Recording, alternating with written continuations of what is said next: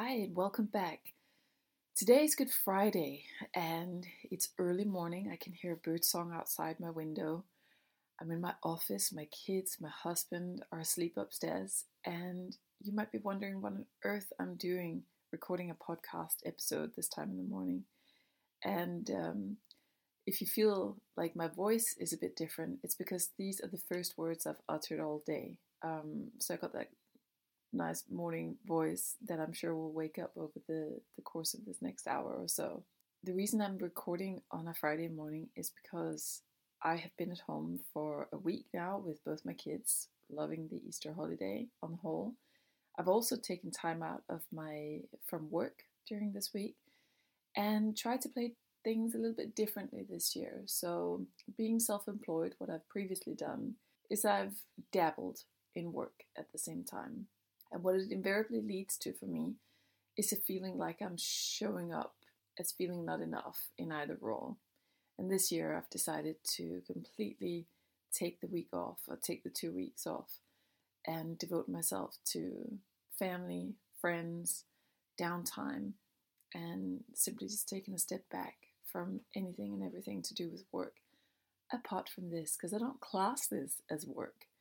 In fact, I've been brewing on this episode for so long now that I felt like this would be the perfect opportunity to grab the mic and basically sit down and take this opportunity this morning while the house is asleep. And I'm a big fan of mornings anyway, they're my favorite part of the day.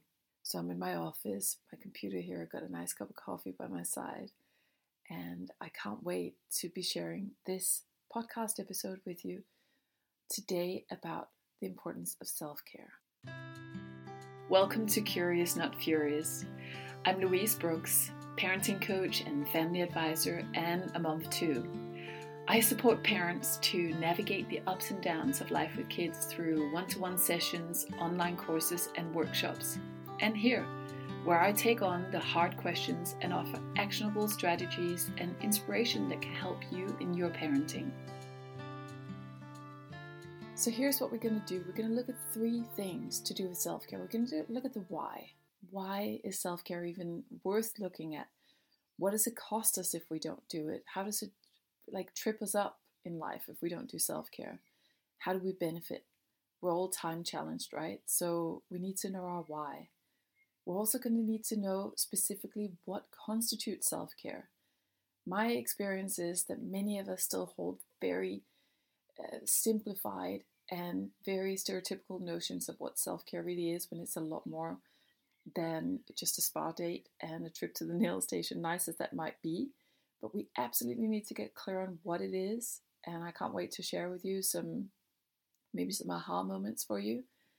And lastly, we're going to look at what are my signs that I need to connect to myself again. That's possibly one of the most important aspects of self care, is beginning to put the dots together in a different way, to see signs that you may not attribute to lack of self care as a little warning light. Hmm, some of my basic needs are not being met. And of course, in that process, we will be looking at some of the things that stops us from engaging in self-care and in having more compassionate stances towards ourselves. So let's dive straight on in. When I was preparing for this podcast, I thought to myself, do I really need to explain why self-care? And I sat down and I wondered about my own life and about my own ways. And I thought to myself, yeah, I do need to know my why self care because you may recognize this tendency when things are going okay, things are going well. And that's when we start not doing the things that are actually keeping us tethered to our center that grounds us. That's when we go, woo, no hands, no hands, and we just freestyle. We think that the things that we do on a daily basis that keep us in a good spot are not so necessary. Look, it's going swimmingly anyway. May start by taking a few days off, whatever it is we've been doing. And maybe that first couple of days was actually exactly what is self care. You know, just taking a step back from our routines and everything else. But it's a little bit like after a long holiday and you leave your routines, you leave yourself for so long and you're completely frazzled at the end of it. You've been abandoning yourself for too long.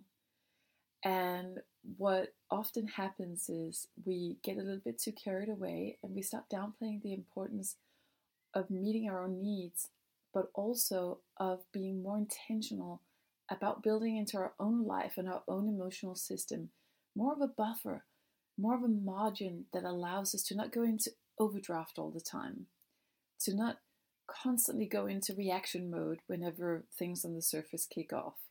And it does all the time in family life, right? There's always someone who has feelings, someone who has needs, someone who trips up the plan, someone who's not working quite to schedule. And without that buffer, without that margin that we can create in our life, we so easily go into reaction mode all the time and end up being a version of ourselves that ultimately is not in line, perhaps, with who we envision ourselves to be as a parent, but also who we envision ourselves to be as a person in all the other areas of life that we show up. So, what I've identified for myself a lot of the time is that I go into the when then mode.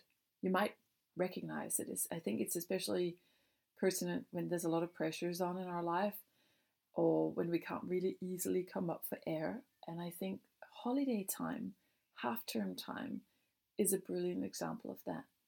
The when then mode is the kind of thinking that we engage in when we tell ourselves that the right moment, our salvation, our freedom, our what we need for ourselves is in the future we the solution is in the future or the solution is in the circumstances on the surface changing.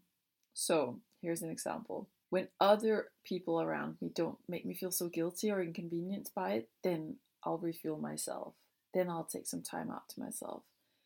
When i stop feeling so guilty for wanting some alone time then i'll begin to give myself that.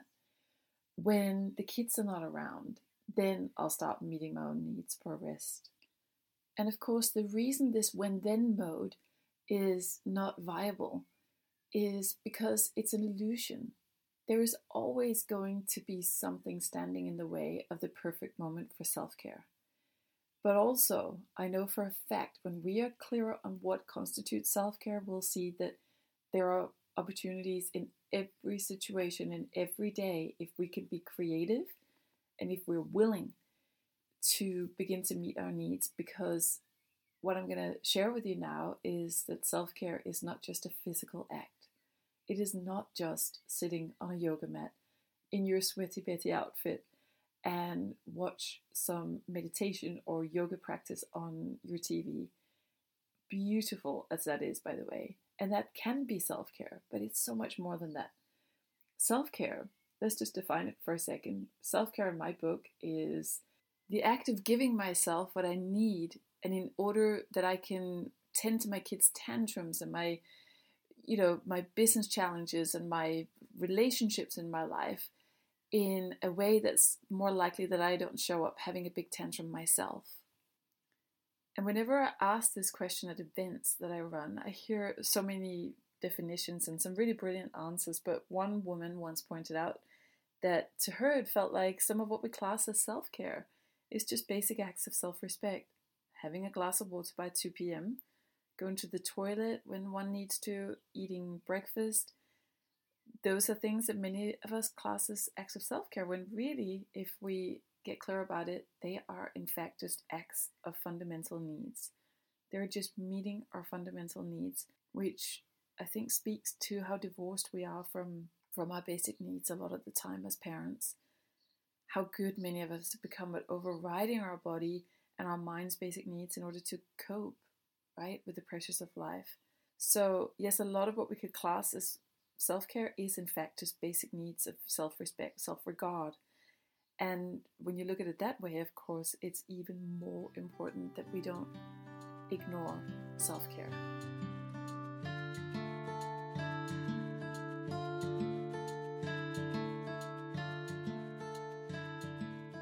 So, what exactly is self care? If we were to put some some actions to it, and I will in just a minute, because self care is both physical, it's emotional, and it's also cognitive. And there are some different school of thoughts about how many pillars of self care exist, but I tend to operate with those three.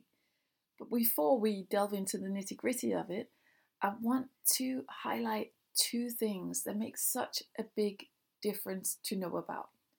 I want to highlight two distinctions that are crucial in understanding and engaging in acts of self care because self care is often about knowing the difference between what we could call hard and difficult. It's also about knowing the difference between what I want on the one hand and what I need on the other. Let me explain. So many of us parents have gotten incredibly good at the doing part of our lives. We are doing machines. We're no longer human beings, we're human doings. We're experts at working harder and moving quicker, ticking more boxes, and you know, many of us have maybe even nailed this whole thing, the practical side of parenting, precisely because we're very good at the doing. There is a certain skill that's necessary to be able to cope with all that stuff that keeps you know coming in through our inboxes and letters from school organizing diaries organizing what we're going to have for dinner planning our whole life that whole sort of doing machine pertaining to be a good parent is something that we quickly learn that we're rewarded for. This is what other people see. This is what makes other people think maybe oh you know you got your stuff together. You really nailed it or they you might get envious looks from other people in the playground because you always just look like you've got things there you know you're on time things work out for you on a practical level and of course what is behind all that is a real aptitude for working hard doing the hard stuff the heavy lifting and when we're that way inclined, we're very good at dissociating from our needs for rest as well. We just carry on. We you know, it's the grind and white knuckling our way through our career, through parenthood, everything we do. We make it happen. We could say that we've become very good, we've become experts at doing the hard stuff, this heavy lifting. And I want you to imagine that if you had two muscles, you had two biceps, one on the left, one on the right, which you do, by the way, but one was your doing muscle and the other one was your being muscle, then looking at you as a person and looking at us moms and many, many modern people is we have overdeveloped doing muscles. We're not in balance. It's pretty clear for everyone to see. But the muscle that's favored in our society seems to be the doing muscle, the one that gets us points, the one that seems to get us enough over the uh, feeling of drowning all the time that we can come up for air and we believe that we need to keep treading, keep treading, keep treading waters so that we don't get sucked underneath again. Because the fear is if we stop pedaling, if we stop treading water for, for, for a minute, we're going to fall under. And that's definitely how it can feel like. And it's definitely how some of our lives are construed as well, because there is no space built into our life to do the opposite. So many of us parents who are competent, who are responsible, and who are doing our very best at not falling short of the expectations that are placed on us from all angles are in fact just experts at doing the hard stuff. Doing the difficult stuff, on the other hand, is a different beast.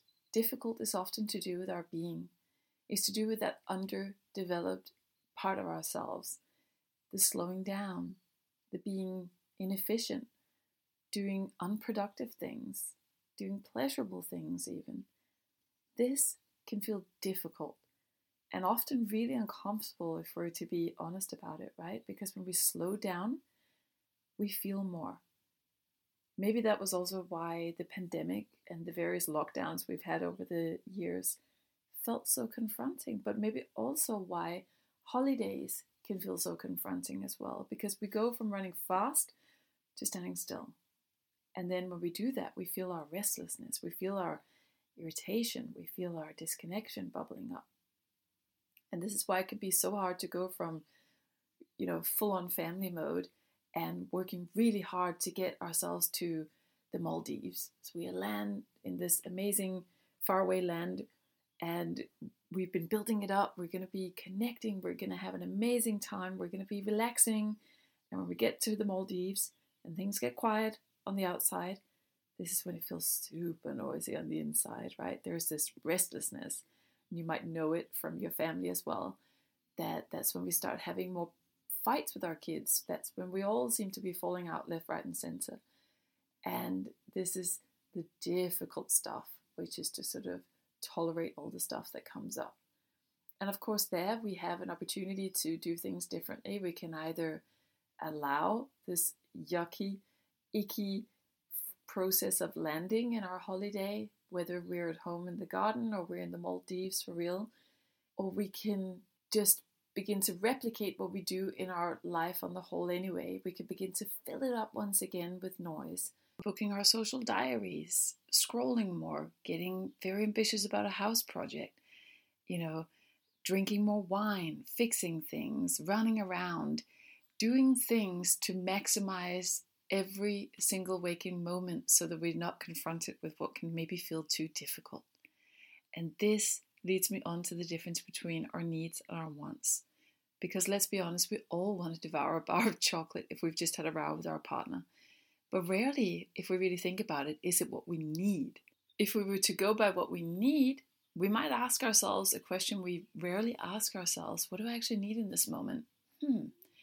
Do I need to ring a friend? Do I feel maybe I need to just get out the house? Maybe that's not even part of my normal reaction pattern when I have something happen to me that I tend to stay, I tend to drown it out in a certain way. Most of us reach for a phone, start scrolling.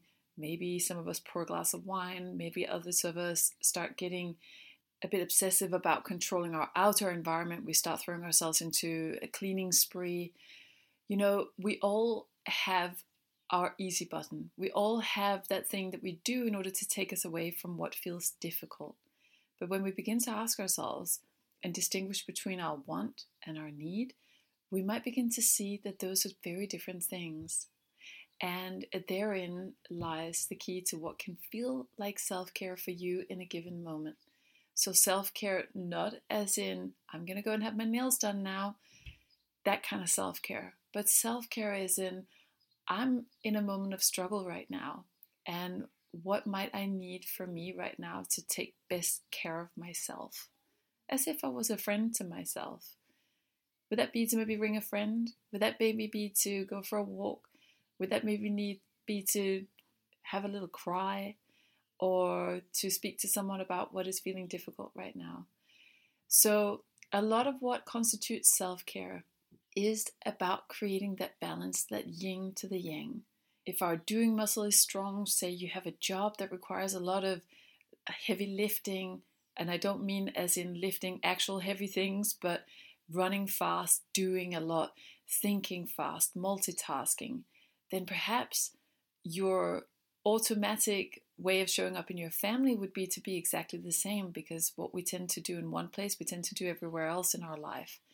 But actually, in order to create the balance, maybe in our free time, if you could class it as such, but in our non work time, we would begin to need to look at how can I factor in some of the opposite of that? How could I begin to create some more balance there by doing more unproductive things, more pleasurable things, things that require a different type of focus? This is precisely why being with children can be both the hardest and the most rewarding thing in the world because they naturally occupy that space. And they naturally remind us of where we're supposed to be at at any given moment in our focus. They're here right now, and they're not so consumed with to do lists and ticking boxes and being productive, right? But it can be very confronting because when we come from that way of being, that mode, it can feel like chalk and cheese and it can feel like it's very difficult to establish connection with our kids.